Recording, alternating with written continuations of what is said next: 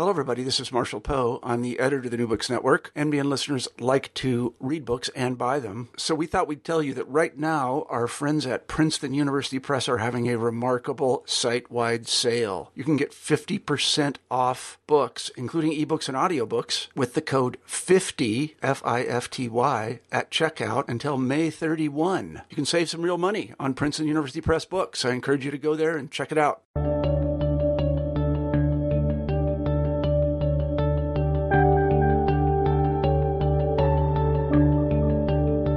Hello and welcome to New Books in Geography. I'm your host, Bob Wilson, Associate Professor of Geography at Syracuse University. I'm thrilled to have author Randy Olson with us today. Randy is the author or co-author of three books, most recently, Houston, We Have a Narrative, Why Science Needs Story. All of his books explore the importance of science, communication, and storytelling. And to do this, Randy brings his unique background and training to the subject. A Harvard trained biologist and former tenured professor, Randy has a deep familiarity with science. But he's also a graduate of the world-renowned film program at the U.S. Uh, University of Southern California. So he's an interesting blend of research scientist and Hollywood-trained communicator.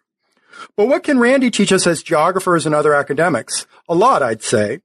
Through his books and presentations, Randy shows the clarifying power of narrative. Story is an indispensable tool when we, as geographers and other academics, communicate to our students and the general public.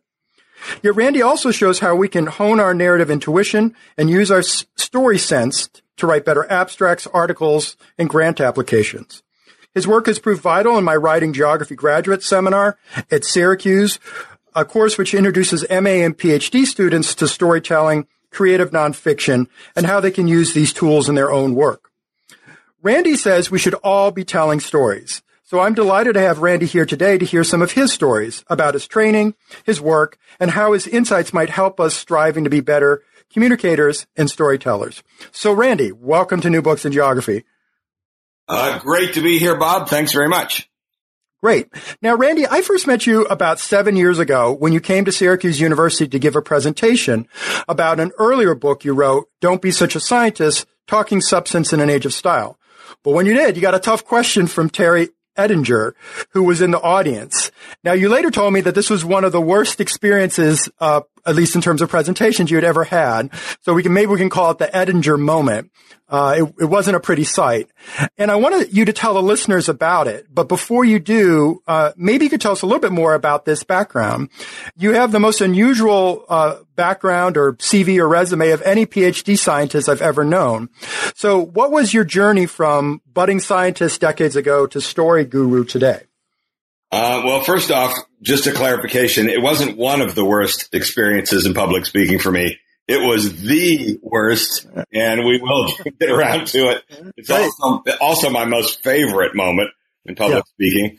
Um, but yeah, um, where do we start on this lengthy journey of mine that stretches over the course of really 40 years? Uh, I became a marine biologist. It was my life's passion. And I did a wonderful, fun career in marine biology. I did everything from living on an island in the Great Barrier Reef for a year. I spent a month in Antarctica diving under the ice. I spent one day, li- um, I spent uh, a week living in an undersea habitat 60 feet down the Caribbean. And I spent one day in a deep sea submersible a mile below the surface of the, the sea. So I basically wow. did everything I ever wanted to do as a marine biologist, had all these great experiences and stories and found myself wanting to communicate them and eventually wanting to communicate them more effectively and right when I became a professor at the University of New Hampshire, I really started to get interested in, in filmmaking. Um, so I began making my own films, winning awards for those, realizing that it was something I was capable of doing at least somewhat. And finally got so serious about that. And then the broader aspects of it, which is the mass communication of information in general in a society that is glutted with information that by the time I received my uh, tenure appointment at the University of New Hampshire, I decided to make a major career shift. And so I resigned from the tenured professorship, which horrified lots and lots of people. Moved to Los Angeles. As you can imagine, uh, moved to Los Angeles, entered into film school at the University of Southern California, went through the three year graduate production program, uh, where I had an absolute ball. It was the most wonderful thing I ever did. But that's partly because I was not married. I did not have any children and I was footloose and fancy free and could sure roll up the massive amounts of debts that it costs to go to film school and not have to sweat about ruining other people's lives. Um, got out of film school and set to work making films and eventually made a movie called Flock of Dodos, the Evolution Intelligent Design Circus that was about the controversy over the teaching of evolution versus intelligent design, um, primarily in the state of Kansas, my home state. That movie did very well. It premiered at the Tribeca Film Festival and aired on Showtime for a couple years. Um, made a second movie called Sizzle, a global warming comedy that was a little low budget mockumentary, wacky piece yeah. of, um, about climate, but it was actually pretty interesting, sort of an experimental film. And then finally in 2009 sat down and wrote this book that was kind of the synthesis of the 15 years by then I'd spent in Hollywood, everything that I'd learned. And that was the book, Don't Be Such a Scientist. And that, uh, it was interesting, you know, getting back to the, coming back around to the science world. So my journey consists of three parts from scientist to cinema, then back to science. And as I began to come back to science in the academic world, it began with those two movies. And one thing I found was that the academic world has a hard time with yes. the medium of film. Um, film is too non-literal for academics at times. Not all academics, but in general, it is a very visceral, non-literal, non-informational, non-intellectual medium. And lots of academics read it completely wrong and they get the wrong messages. And I experienced a ton of that and both of those films, Dodos and Sizzle, had this core message of scientists are really bad with communication. And, you know, broad audiences completely understood what I was talking about with the films, but the academic crowd really kind of got flummoxed by the films to a large extent. Wasn't until I finally sat down and put my message into writing in a book into the medium of academia that the academics could finally sit down, read that and digest it. And that's when I think they really started to get it. And that's when they began to invite me to come around and, and speak and do workshops at, at different universities. And those books, uh, th- excuse me, those movies that you did, one of the things that impressed me about those and I found intriguing, uh, Flock of Dodos and Sizzle, is you really waded into two of the most at least publicly controversial science issues today. One is the evolution or the evolution intelligent design controversy, and then also controversies around uh, climate change. Who are some of the people, particularly in Sizzle, that you included? Because it wasn't just scientists that you included in that movie Sizzle. Yeah, no, I, I, I was pretty much the first person to make a film that put um, six climate skeptics up on the screen and as a result, lots and lots of climate science people hated me for it. Um, we, we did screenings where we had panel discussions that had climate scientists on the panel that, that told me I was a disgrace to the entire profession of science. I had to sit there and endure their insults. I had to sit through screenings of 250 scientists, not laughing one bit at this comedy. Um, it was a real litmus test of, of people's um, kind of thinking in terms of how audiences responded to it when I got it to broader audiences, they thoroughly enjoyed it. They got it. They rolled with the whole journey. They laughed in the humor in the first half of it, and then they dove deep into the emotion of the second half. And we went to see New Orleans and the effect of a climate disaster in a developed nation. But a lot of scientists just didn't did not get it. You know, they were too literal minded. And in the the film, we had, uh, as you say, six climate skeptics. Uh, one of whom, Marc Morano, has emerged sure. as kind of the loudest, most aggressive, media oriented climate skeptic. And he and I are, are not only still buddies, we trade emails from time to time, but as you may recall, when we screened the movie, absolutely, yes, this was at your university. By coincidence, we were at dinner the night before it was for Earth Day, and one of your students mentioned there's some guy coming to speak tomorrow night to the conservative club, Mark something or other. And I yes. said, wait a second, it's not Marc Morano, is it? He's in my movie. So I sent him an email that night, and he said, yeah, I'll be there. And so he came over and joined our post screening discussion, which was a wonderful thing. We had about 200 of your graduate students there in that environmental studies program. And in the Q and A, I still remember one of the students got up and said I, to Marc Morano, said, I want to thank you for coming here because we are stuck in a bubble here. We are being programmed with environmental ethics and beliefs and policy, which is great, but it's nice once in a while to hear an opposing voice. And that is the very bane of the whole environmental movement is they tend to get together and preach to themselves and are uh, at times intolerant of other members of society that don't share their beliefs. So that's sure. an unfortunate dynamic. And that was a really great night in that regard. It was. It was a, a, really fortuitous that he was there. I mean, it was quite an interesting discussion. I mean, there wasn't necessarily a lot of. I mean, you were on it. There were other scientists uh, who were on it, and Marc Morano. I mean, it was a really lively night. Uh, but also during your visit, as I mentioned earlier, you gave a presentation. You showed Sizzle one night, and then you also gave a presentation on your book, which had just been released. Uh, and so you gave a presentation on that uh, that I thought was quite good. But you got a tough question from the audience. Here we go. And in some ways, that question from this person in the audience served, it seemed, as an impetus for your most recent book, Houston, We Have a Narrative. Absolutely. So tell us about what happened during that presentation. This guy was provided a pivotal moment in my journey. Um, so yeah, you know, I showed up there. I remember it was a snowy day, like in February, something like that. Sure. And one of the first meetings that was set up for me as I got there was to meet with this guy who's the manager of the greenhouse. wasn't even a faculty member or anything like that. He had his own local public access um, show on um, kind of gardening or something like that.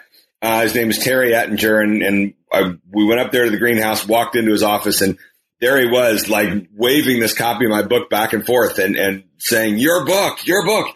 You don't understand. I don't read books. A friend of mine gave me this and said, you need to read this book. And, and I don't usually read books, but I sat down, I started reading it and I couldn't put it down. And it's changed my whole life. It's been incredible. It's, it's the most amazing thing. And you know, the reason why is you told us that we need to tell stories. And the way you did that was you told stories. And I just sat there taking it all in like, thank you. This is awesome.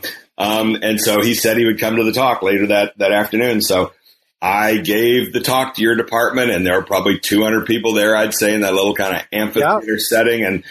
Um, got to the end of it, thought I'd done a good job. And there was Terry Ettinger in the front row, literally waving his arm back and forth for the first guy to be called on for the Q and A. And I called on him and got ready for him to give the whole testimonial about my amazing book. Um, and he got up and turned his back to me and spoke to your entire crowd. And he said, yeah, I remember that. You remember that? He said, yeah. I, I read this guy's book and it's an amazing book. You all need to read it. It's so good because he tells us that we need to communicate through stories. But the way that he tells us that in the book is he tells stories himself and it's so amazing. And then he turned back to me and he said, now having said that, I have to tell you that I am deeply disappointed. I walked all the way across campus in the snow to come to this talk here, and you didn't tell us any stories. All you did was bore us with a whole bunch of facts of what the information is in your book. And I stood there with the voice in the back of my head saying, that guy is absolutely right. I threw this talk together in the last day or so. I did not put the kind of effort in that it takes to tell stories. And I have just been busted here in public and before I could even speak, a woman on the other side of the audience stood up and said, I disagree. I thought this was an excellent talk. And I wanted to say to her, sit down, ma'am. This guy's right.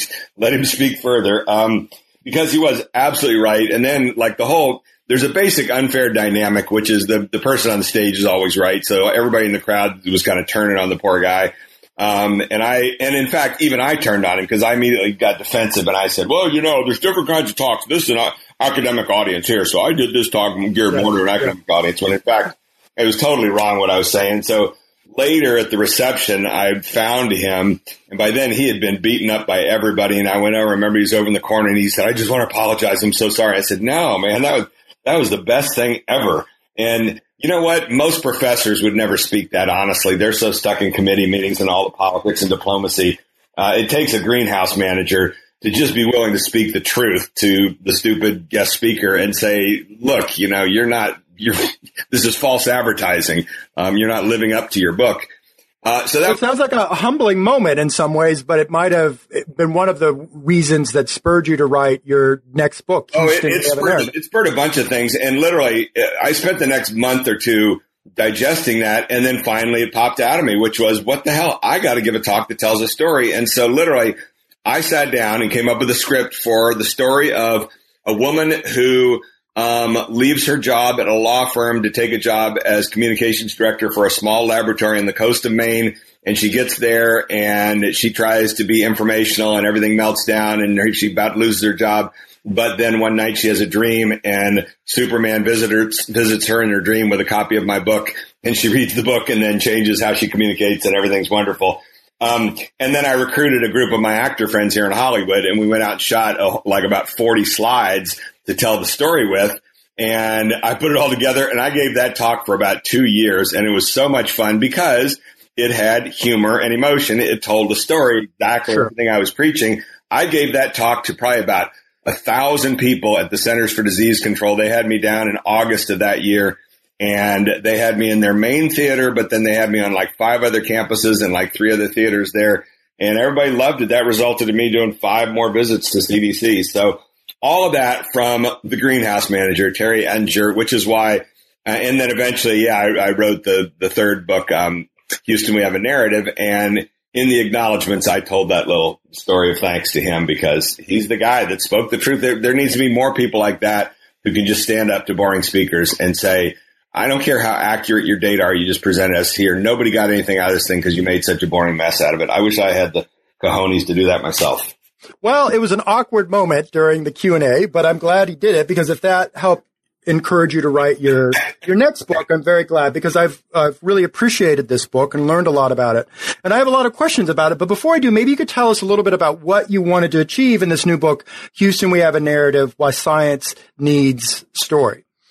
Yeah, the the mission that I'm really on now, at the broadest and simplest of all levels, is um we don't need story. We need narrative. And this is a, a clarification that's got to be uh, conveyed. It's, it's not a subtlety. It's really super important. It's at the core of everything.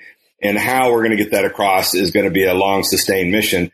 But, um, what I have done is brought an element of simplicity through bringing an analytical mind to storytelling.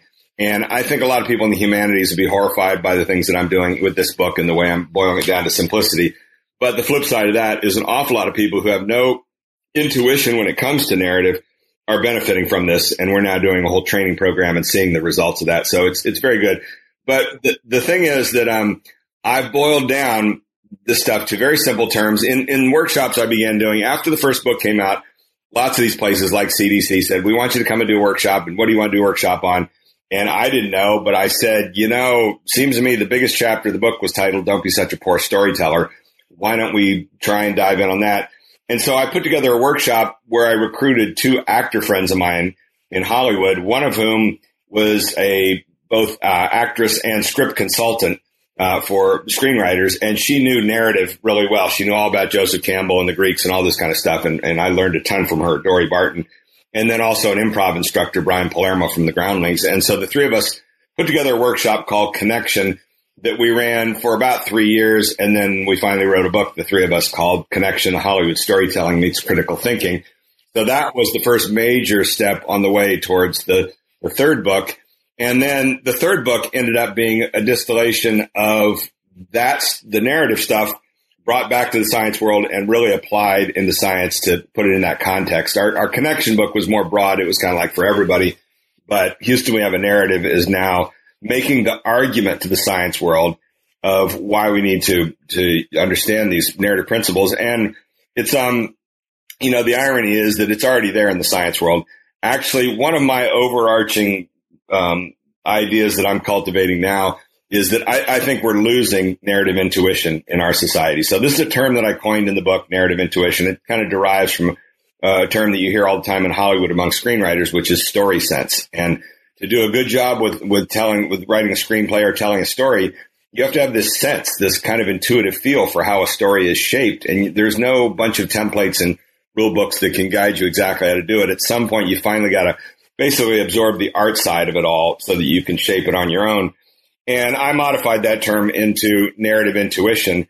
And that's a lot of my mission now is to get people to realize that um, that's the real power and, you know, we can, I don't know if we want to get into this later, but I've, I've got a whole separate bunch of lectures these days about how our new president has deep narrative intuition. And that, that was, I think, a major, the major. Yeah. And, and I would like to get back to that, uh, particularly towards the end of our conversation about how you're taking some of these ideas you've learned about, yeah. about, uh, storytelling and narrative intuition and using it in a way to to help understand what's happening kind of politically in the country and why Trump has been very successful conveying his message to at least uh, part of the American public, but Hillary Clinton wasn't was unsuccessful. But before we get to that, uh, I want to talk about maybe some of the challenges and pushbacks you might get from scientists in particular and maybe academics more, more generally. And part of it might come from some of the words you use, like say in the cover of the book of story or maybe storytelling. Because sometimes when you say stories, well, okay, stories is something that I we read to children and storytelling is something we do around the campfire. In short, those two words make it sound maybe what you're doing is trivial and unimportant. So how would you convince academics otherwise why these uh, storytelling, cultivating story sense or narrative intuition is really important? I think the answer is that I share their concerns, and in the science world, I share their concerns. I think I'm stuck with a communications challenge in that narrative is a more analytical word that is a little tougher to get to the bigger, broader audience. Story, everybody's already predisposed to that. So sort of taking advantage of the word story as an entry point, but really wanting to get more towards narrative. So let me start by defining those terms because that, that's what happened. That would be helpful. Yeah. Yeah. That's, that's what happened was Brian, my improv instructor began to badger me about this for literally like two years in, in our workshop. He said, you need to tell these people what the definition of narrative is versus story. And at first I said, well, you can't pull them apart. You know, they're kind of one and the same. And then I talked to some of the humanities folks that I know and asked them for their definitions and found that it was the same thing with them. It's really circular. Well, you know, a narrative is basically a story. Well, then what's a story? Well, story is kind of a narrative, the blah, blah, blah. and really circular. And, and I can even show you books that, that basically engage in that way of defining them.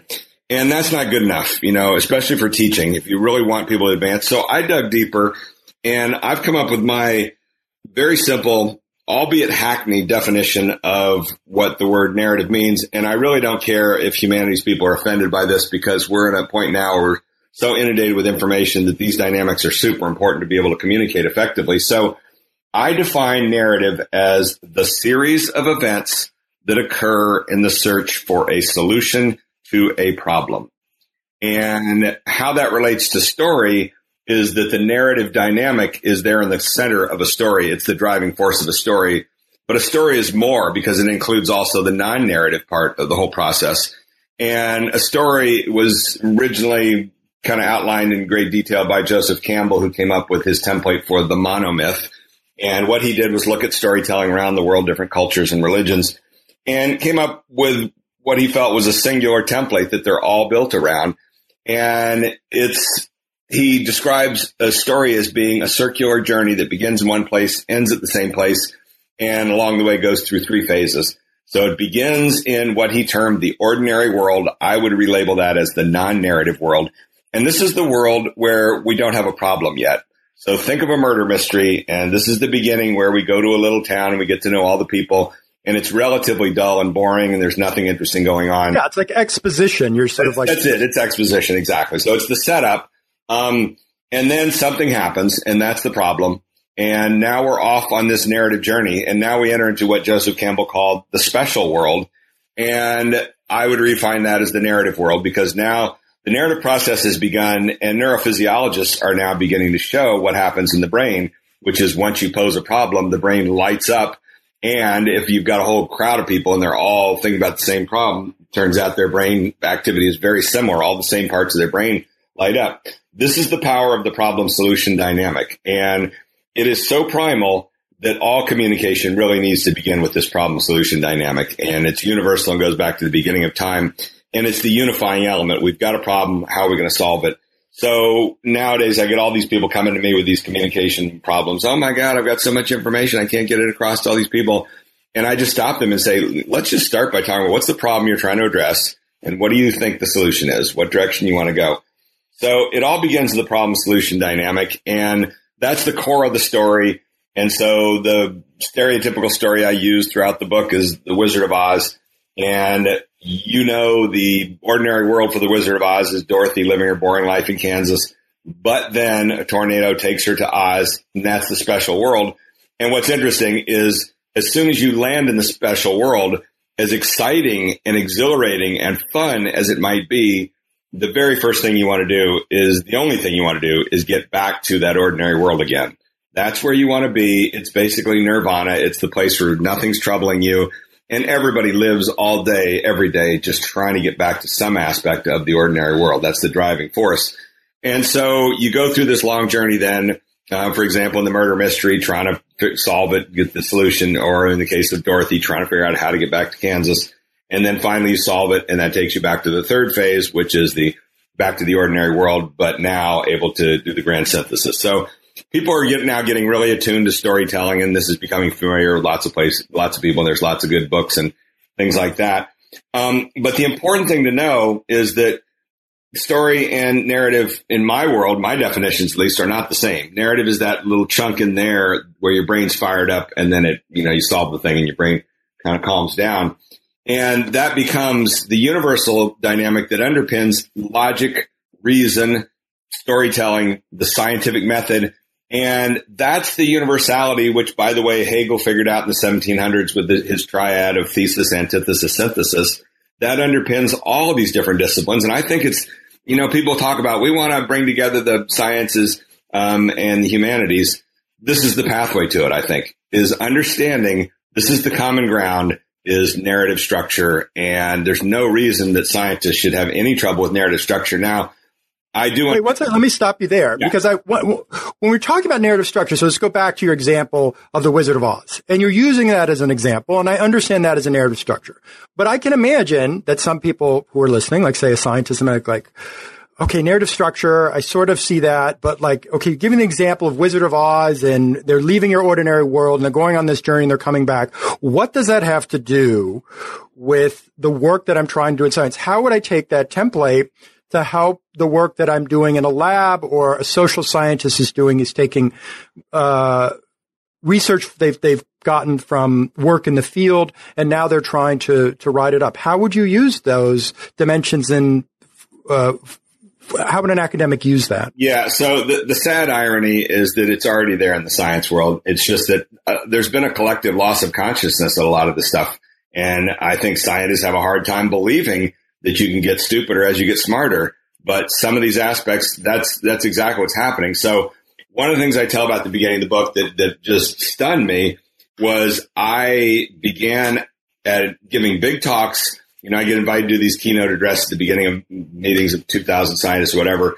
And in the talk, I would put up this acronym on the screen and ask the entire audience, how many people know what this acronym means? And the acronym was IMRAD, I-M-R-A-D.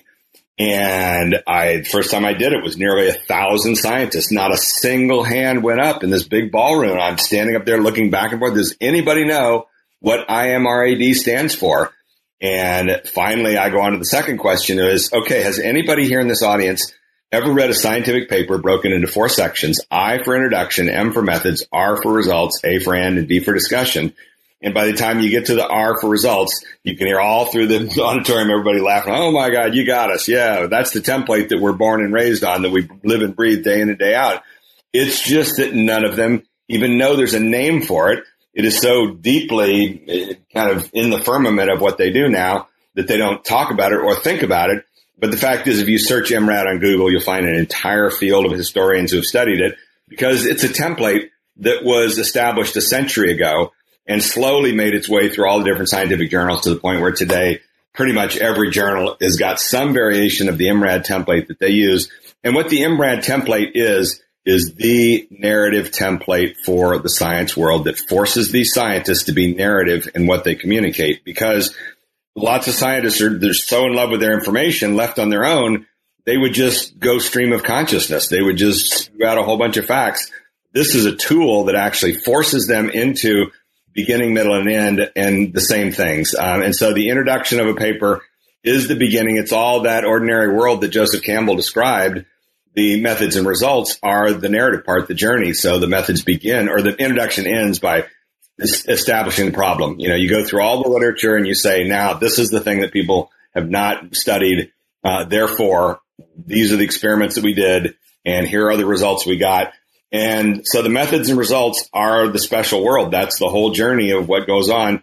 And then you get to the end and then the discussion is coming back to the ordinary world where you, you said our research, you know, answers that question. We now can let that question go. Here's the solution and here's what it means for us. So it's okay. Hard. So if, so if that, uh, if that, um, I'm, uh, IMRAD, uh, is a, a is a type of narrative, and scientists. Whoa, whoa, whoa, really wait, wait, wait, wait, What, what okay. do you mean type of narrative? Is it a that's a narrative. Basically, what you're laying out is IMRAD as a type of narrative structure. Those scientists have not recognized it as such. Is that correct? Um, Yeah, uh, there's only one type of narrative structure. There's only beginning, middle, and an end, and that's okay. that's really important because you know I get people saying, you know, well, that's one way to do this stuff, and no, sorry, this goes back to the Greeks. It goes back to Mesopotamia four thousand years ago. There's only one iconic way, archetypal way that that narrative is put together. There's variations on it that will result in fewer people really being able to follow it, but in terms of trying to reach the masses, there's really only one form. Okay, so if they're following that narrative already, what do you want your book to contribute to scientists? Because if I'm understanding correctly, they're already following a type of narrative structure or the narrative structure, but they don't realize necessarily they're doing because nobody's maybe explained it to them in this way. But you've written this book that's trying to make scientists and other academics better communicators. So what is your book bringing to them uh, that they don't know already? Yeah, so it's communication basically consists of two parts, science and art. And the science part of it is this template. Um, and that's nice. And that helps you a lot. But in order for it to work in the bigger picture, you also have to have the art part. And that's this narrative intuition I'm talking about, which means that you've got to work with this stuff so much that you can feel it and you can shape it on your own because there are no templates for a 10 page paper or something like that.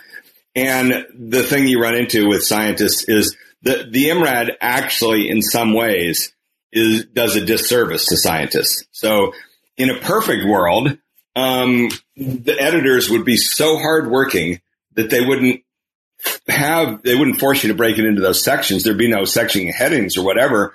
They would slave over reworking your stuff with you to make it have perfect narrative form um, that, that it takes care of itself.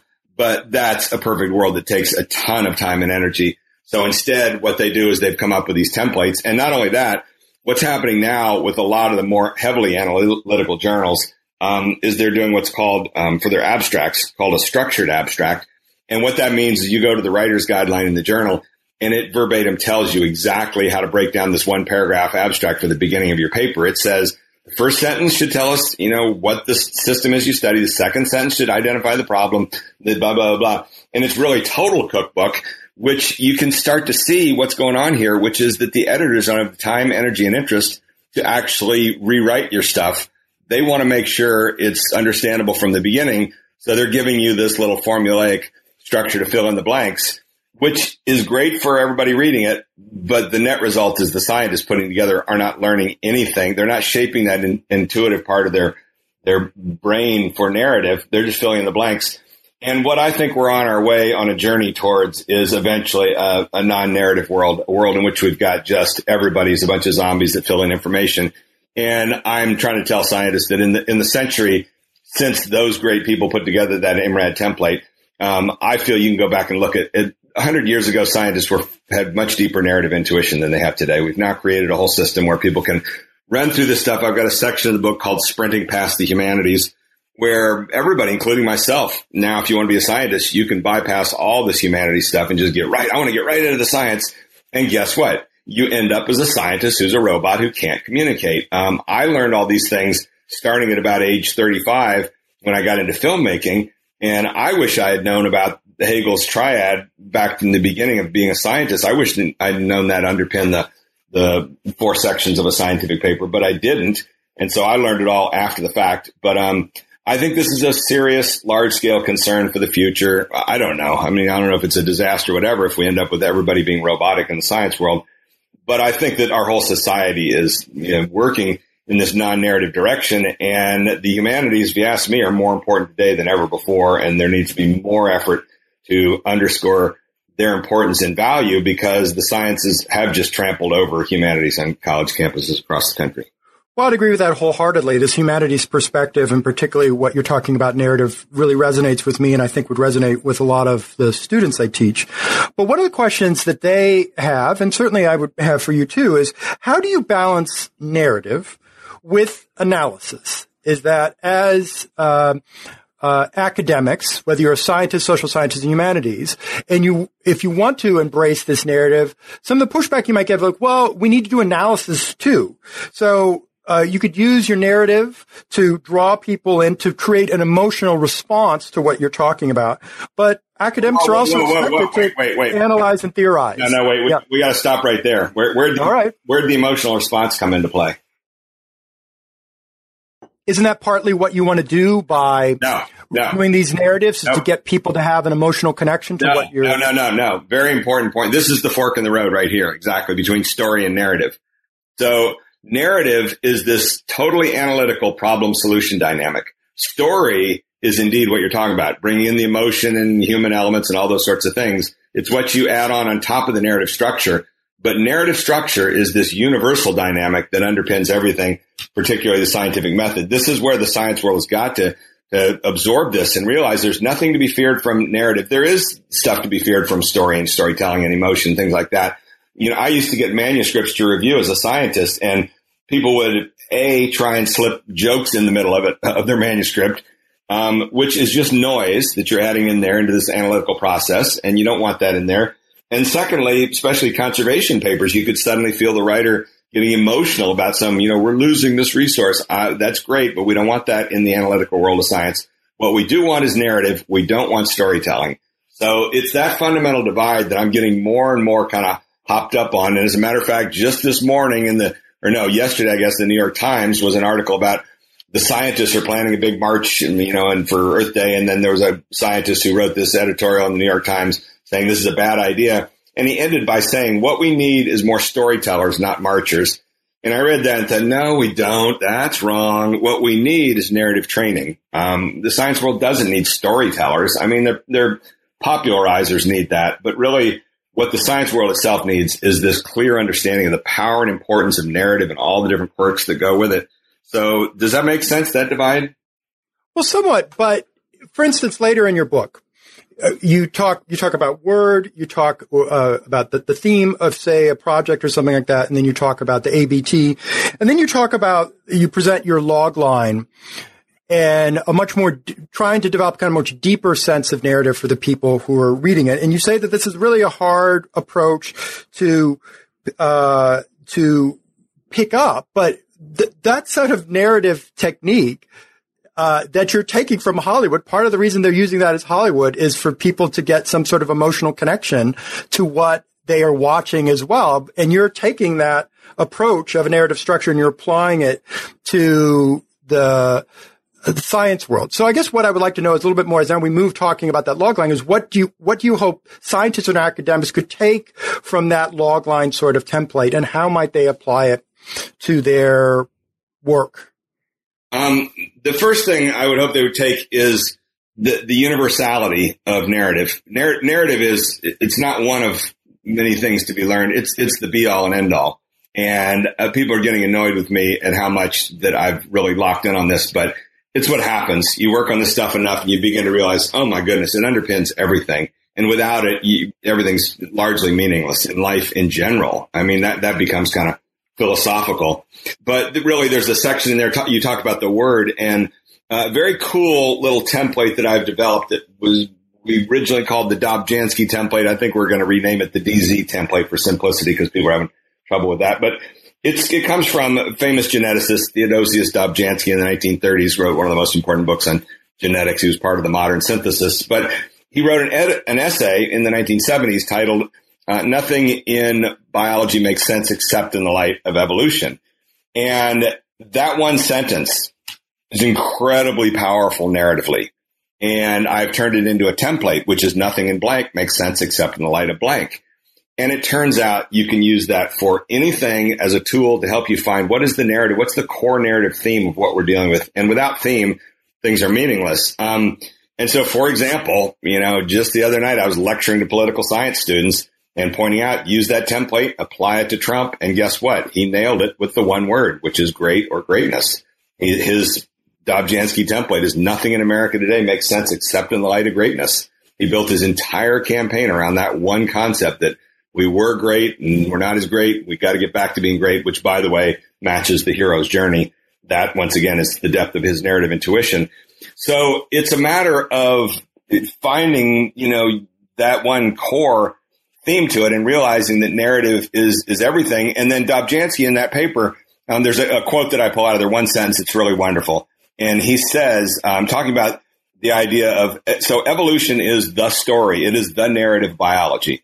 And what he's saying is that, um, well, he says that without that light of, of evolution, you end up with a sundry list of facts, some of which may be interesting or even curious, but ultimately are meaningless. And that is the truth. So in other words, if you stand there as an evolutionist and lay out a bunch of skeletons of different weird creatures on a table, um, if you don't know evolution, you've got a whole bunch of facts here that are really interesting and really curious. I mean, you see this every day on Discovery Channel and National Geographic of them presenting all these interesting and curious facts without any clear narrative to it. But it's only when you finally find that narrative, that story that's going on, namely evolution in the case of biology or whatever other topic you're working on, um, that suddenly that gives you all the meaning to what it is you have here for this information. Suddenly you've got this narrative to explain. You could call it a story, but I really prefer the word narrative. And by the way, you know, I, I present at the beginning of the book um, this Google Ngram searching the word narrative throughout the past um, four or five decades. And, you know, it's one of the Google analytics that searches every book published in the last few decades. Yes. Yeah. And that shows you very clearly that when I grew up in the 60s, 70s, and 80s, nobody used the word narrative. You never heard Walter Cronkite talking about the Vietnam narrative or the space race narrative. It's only the last 15 to 20 years where the word narrative has suddenly cropped up and now you see it everywhere all day, all over the news, the media and the news pundits and everything like that. And I would argue that that's because the word narrative is a higher level of organization. It's pulling together a whole series of events into these higher scale patterns. And it's not surprising in a world of information overload that we're resorting now to these higher scale patterns that we're, we're talking about. Okay. Building on that, uh, my sense when I look, particularly when we get to the later part of the book, when you're talking about much more detailed narrative structure and a little more detail, uh, and you talk about the log line, and you indicate that part of that template you're coming from, you actually uh, revised it somewhat, that it came from the late screenwriting teacher Blake Snyder in his screenwriting book Save the Cat. Is that am I correct with that? Kind That's of right. That? Uh, Dorie Barton, the co-author in, in our connection book, um, was actually a teaching assistant for Blake Snyder, and yeah, she adapted that logline maker from him. Okay. One thing, uh, I've read that book and I've read yours and I've, I've learned a lot from, from both of those, uh, both of those books. Uh, and in my seminar, I teach a writing geography seminar at, at at Syracuse, and I have my students kind of use that template to understand how uh, narrative works in a film. But one of the things that Edwards did later in his life, uh, and, and fleshed out in more detail, he talked about how there's this core narrative, but there are different types of genres, and we see different types of genres in films. He made a lot of, uh, he made some catchy titles for them, uh, names for them like Monster in the House or The Golden Fleece. The Golden Fleece being a type of narrative when there's there might be a group comprised of different people with different skills uh, and they go out on a journey to, to achieve a common goal. So my question for you, I mean, we have, you're, you're presenting this narrative template. Are there different types of genres that you know, that, that scientists or other academics should say, like, okay, I want to do this type of narrative, but with this particular twist on it.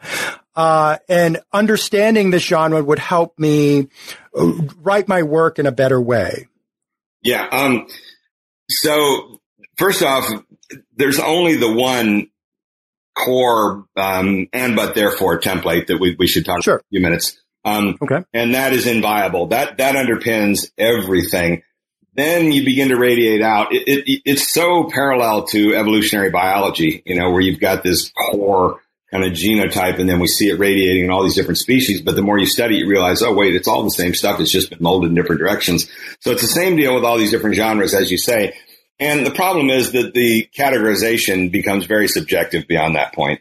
And so, for example, in film school, you know, we had some of the greatest screenwriting instructors ever, especially Frank Daniel, who's the, source of the, the ABT. Um, and one of the little catchphrases that was said a lot there was, you know, there's only two stories that have ever been told. Um, a, a, hero sets out on a journey or a stranger comes to town.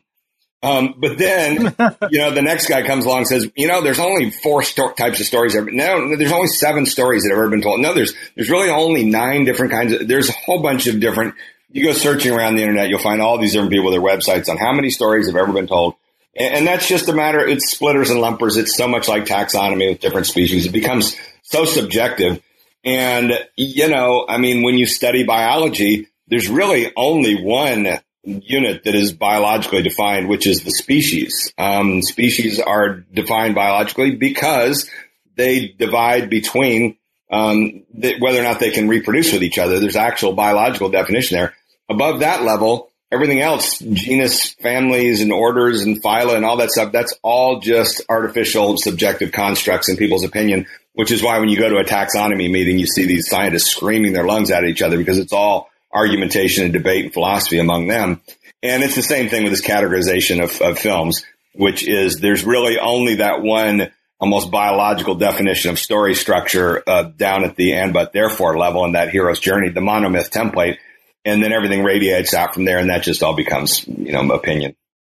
Okay, uh, I want to make sure we have time. We've talked around uh, your key DNA of yeah. of of narrative ABT. So why don't you flesh that out and tell the the listeners what that means? It, it, it's the most important thing that I've discovered in my entire life. Um, it is if I've done anything worthwhile, it is that. So this is the template of and but therefore three words, and it is the universal narrative template, I believe. Where it comes from, I modified it from the South Park guys who in 2011 in a documentary mentioned what they called their rule of replacing, and what they said was when they get a first draft, they go back in and every time they see the word and, they ask themselves if they can replace it with a but or therefore. Every time you place an and with a but or therefore, the storytelling gets more interesting. Um, I eventually tracked it back to Frank Daniel, the screenwriting instructor we had at USC, who was probably about the greatest ever. He, um, in a speech in 1986, talked about this in detail. And what he said is that when we write first drafts of stories, we default to the dreaded monotonous and then, and then, and then structure where you're just listing all the events that happen. It is in the revisions that we replace those and thens with but or therefore.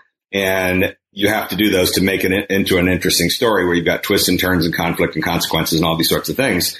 So he's the guy that kind of pinpointed it way back then. What I've done is take it from that rule of replacing that I heard, turn it into a one sentence template uh, it's a story, for example, you know, The Wizard of Oz is a story of a little girl named Dorothy and she's living a boring life in Kansas, but then a tornado takes her to Oz. Therefore, she's got to find her way home and began to realize that that template fits for every good story ever told. Um, and if it doesn't fit what you've got, then your story probably isn't that good. And even the most complicated stories, if you dig in there, you'll see at their core is still that same basic and but therefore, or we've now called it the ABT t- template and it's a miracle. I mean, it is truly a miracle because it's so simple and yet out of that simplicity arises endless complexity. So we now run this program called Story Circles that I'm running with at least five government agencies. Um, we just did it last week with the National Park Service in Colorado and USDA and Fish and Wildlife Service, yada, yada. And Story Circles is a training program now that draws the analogy of physical fitness with the idea that the narrative part of your brain is not anything you can really improve in a one day workshop. It, it's really silly to think that a one day workshop makes a difference. Uh, instead, you have to set yourself up with a long term training regime where you're week after week doing these exercises we put together that start to strengthen this, this part of your brain and develop that narrative intuition. That's the ultimate goal. So story circles is 10 one hour sessions. And last week when I was there in Colorado, we filmed a discussion with six people that just finished two of the circles and it was incredible the things that they said. You know, it has changed the way that they read, the way they write, uh, and the way they think. And it needs to find its way into the humanities. It's such a powerful tool because you start to look at all the great speeches of history and you see the ABT present wherever there is effective communication, wherever there's great oration, the Gettysburg Address, Martin Luther King's I Have a Dream speech, on and on. Um, and we're just getting deeper and deeper into figuring out how we use these. But at the core of it all, it's these three, the fundamental forces of narrative, I believe, are the ABT the elements, which is agreement, contradiction, and consequence. And there's all these other versions of it in the business world. They talk about setup, conflict resolution. In the comedy world, it's sort of setup, twist, and punchline. You see it everywhere. It all tracks back to Hegel and that triad of thesis, antithesis, synthesis. But the ABT is the simplest of all forms. I, uh, therefore, my buddy Park Howell at Arizona State University in their sustainability school has called it the DNA of story, and he runs a podcast called The Business of Story. And um, he and I both firmly believe that now. It's about three years we've been working this thing backwards and forwards. And the thing that's cool about it is almost the fractal nature of it, which is that out of this simple little three word template, and but therefore you can put it together and radiate it out into enormous complexity, and you can have a whole complex story but its core, it's all built out of these little ABT units over and over again. Well, okay. So ABT, and I, I've really been impressed with that and found that tool to be very useful in sort of sharpening my own narratives and then also uh, some of the narratives that my students are creating. And you talk about how this is really essential for effective communication. And we're at a point now when we sort of look at politically what has happened in this country that we had two candidates. One seemed, whether we like them or we hate them, uh, actually effective at communicating to the general public, and then another candidate, Hillary Clinton, who was less effective in that. So you've been talking recently, both on your blog and then in some other interviews you've done, about some of the problems that Hillary Clinton had and the successes that Trump has had as a communicator. So can you talk a little bit about that as well? Yeah. So where we go from the ABT then is to the fundamental tool for story circles, which we call the narrative spectrum, and it's the idea of taking material and there's a whole spectrum, a gradient basically so at one end, we have no narrative content at all, which we've termed the and, and, and or AAA template. And you get that with scientists all the time. They're up there giving you one fact and here's a, here's a graph of this and here's some data on this. And there's no narrative going on. They're just presenting reams of information with no overarching narrative. Um, in the middle, the ideal form is the ABT. And then at the other end is too much narrative that I've termed DHY for despite however yet.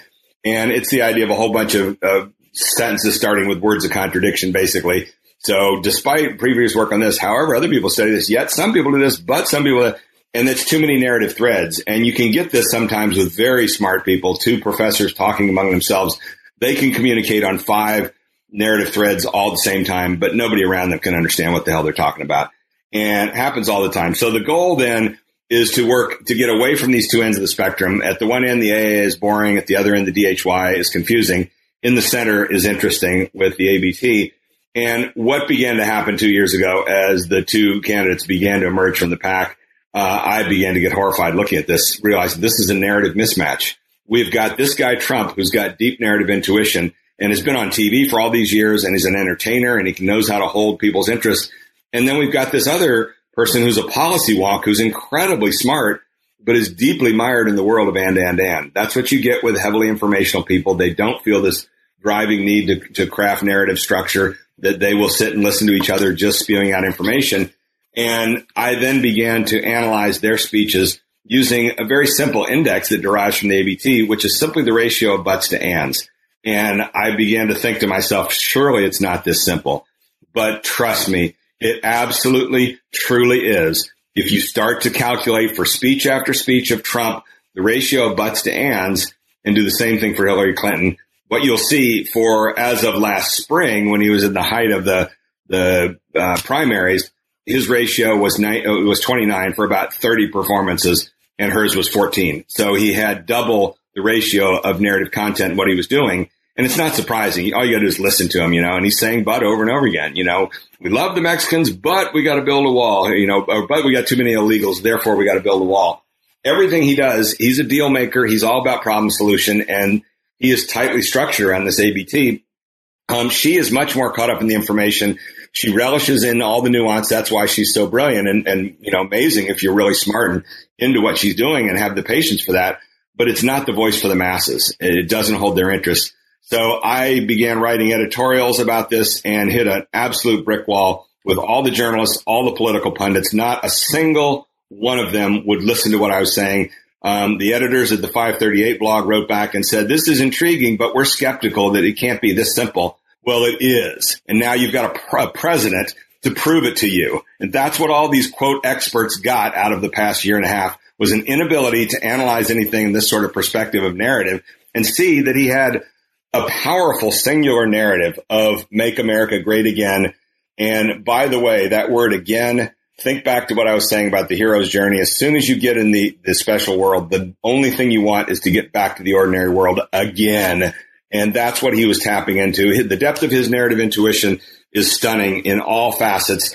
Um, and it's going to continue to rule the mass communication waves because he understands this the way that television does. And by the way, you know, the first thing that really shocked me was MSNBC preempting their shows to carry his speeches. Yes, I remember that. Yeah, they've no no network has ever done that for a political candidate, nor would they consider for any of the other ones. And I would argue to you, it's because he met what I call the narrative imperative. If you start analyzing the scripts for documentaries on television, you see that they've got a very high but to end ratio. And this is not a super precise index, but it's very accurate and consistent. And, you know, at some level, I mean, it's really not significant if you're talking about somebody with a 25 versus a 29. But when you're looking at a 14 versus a 29, it absolutely was what was going on there.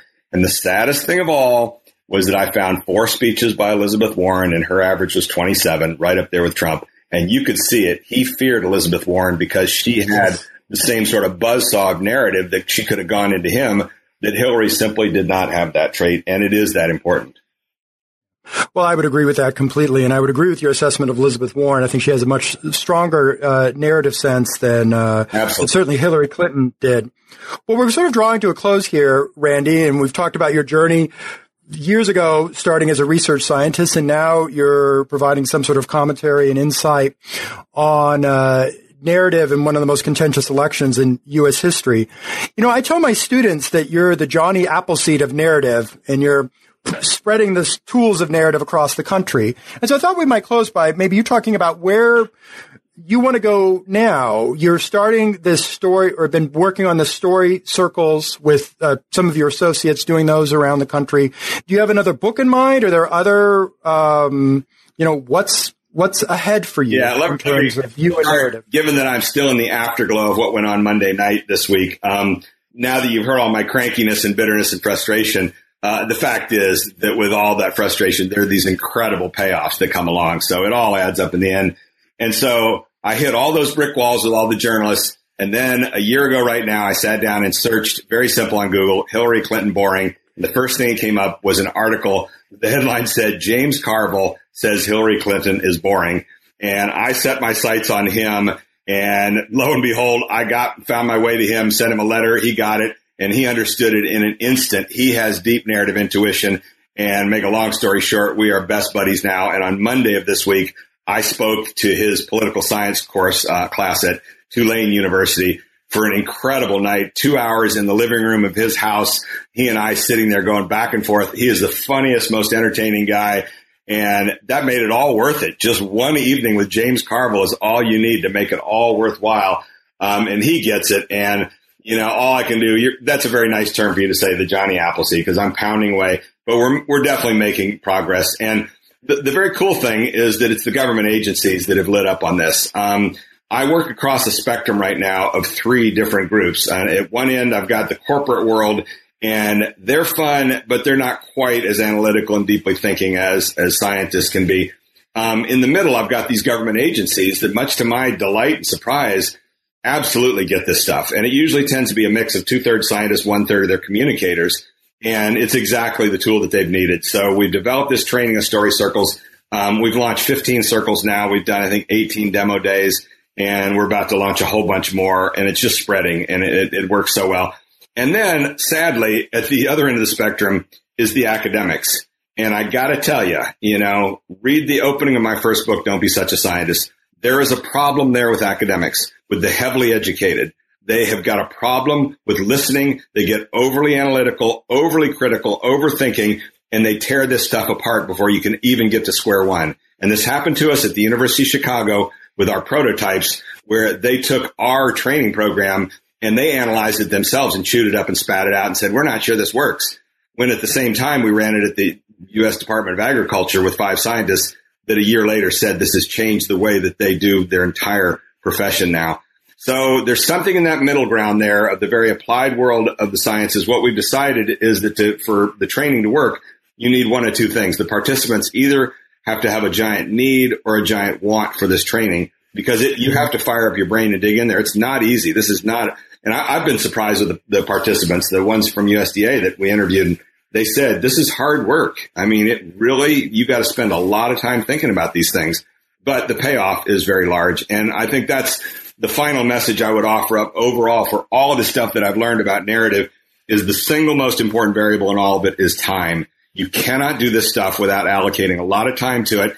And sadly, what went on with Hillary Clinton's campaign, because Carville did connect me with them. I've talked about this in the other podcast. And in the end, they didn't listen to anything I had to say they were too busy. And my colleague, Jayde Lovell, um, who's the co-creator of Story Circles with me, uh, is Australian, and she gave me this great expression that, that really describes the entire Hillary Clinton campaign in so many places these days, which is they were too busy digging with a teaspoon to take the time and reach over and pick up the shovel.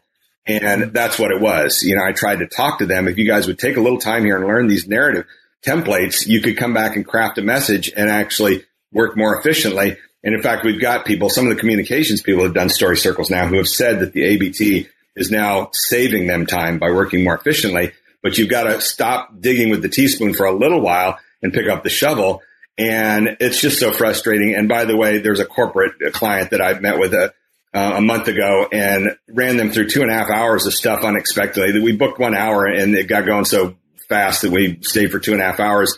And as the guy led me out the parking lot, the head guy, their branding team, he said, this is the stuff we never find time for. And that's the same deal. They're all busy. They're running so fast, digging with their little teaspoons. They can't find the time to learn how to use a shovel. And that's a, I think that's a major syndrome in our entire society right now. And once again, this narrative stuff is so important, but it takes time. Yeah, I agree. It's, uh, you can read your book and learn some of the basics, but it definitely takes a lifetime to come and master this. So unfortunately, Randy, we're going to have to bring this to an end. So to our listeners, I would say two things. Uh, first of all, please get a copy of the book, uh, Houston, We Have a Narrative, Why Science Needs Story. Also see Randy Olson's um, wonderful website and blog called www.scienceneedsstory.com. You'll find on that, if you go to that uh, site and go to the blog, you'll actually see an account where he talks about where Randy talks about meeting uh, James Carville and speaking to his class in Tulane. So once again, Randy, I'd like to thank you for spending some time with us on New Books in Geography. You betcha, and please thank Terry Ettinger once again for me.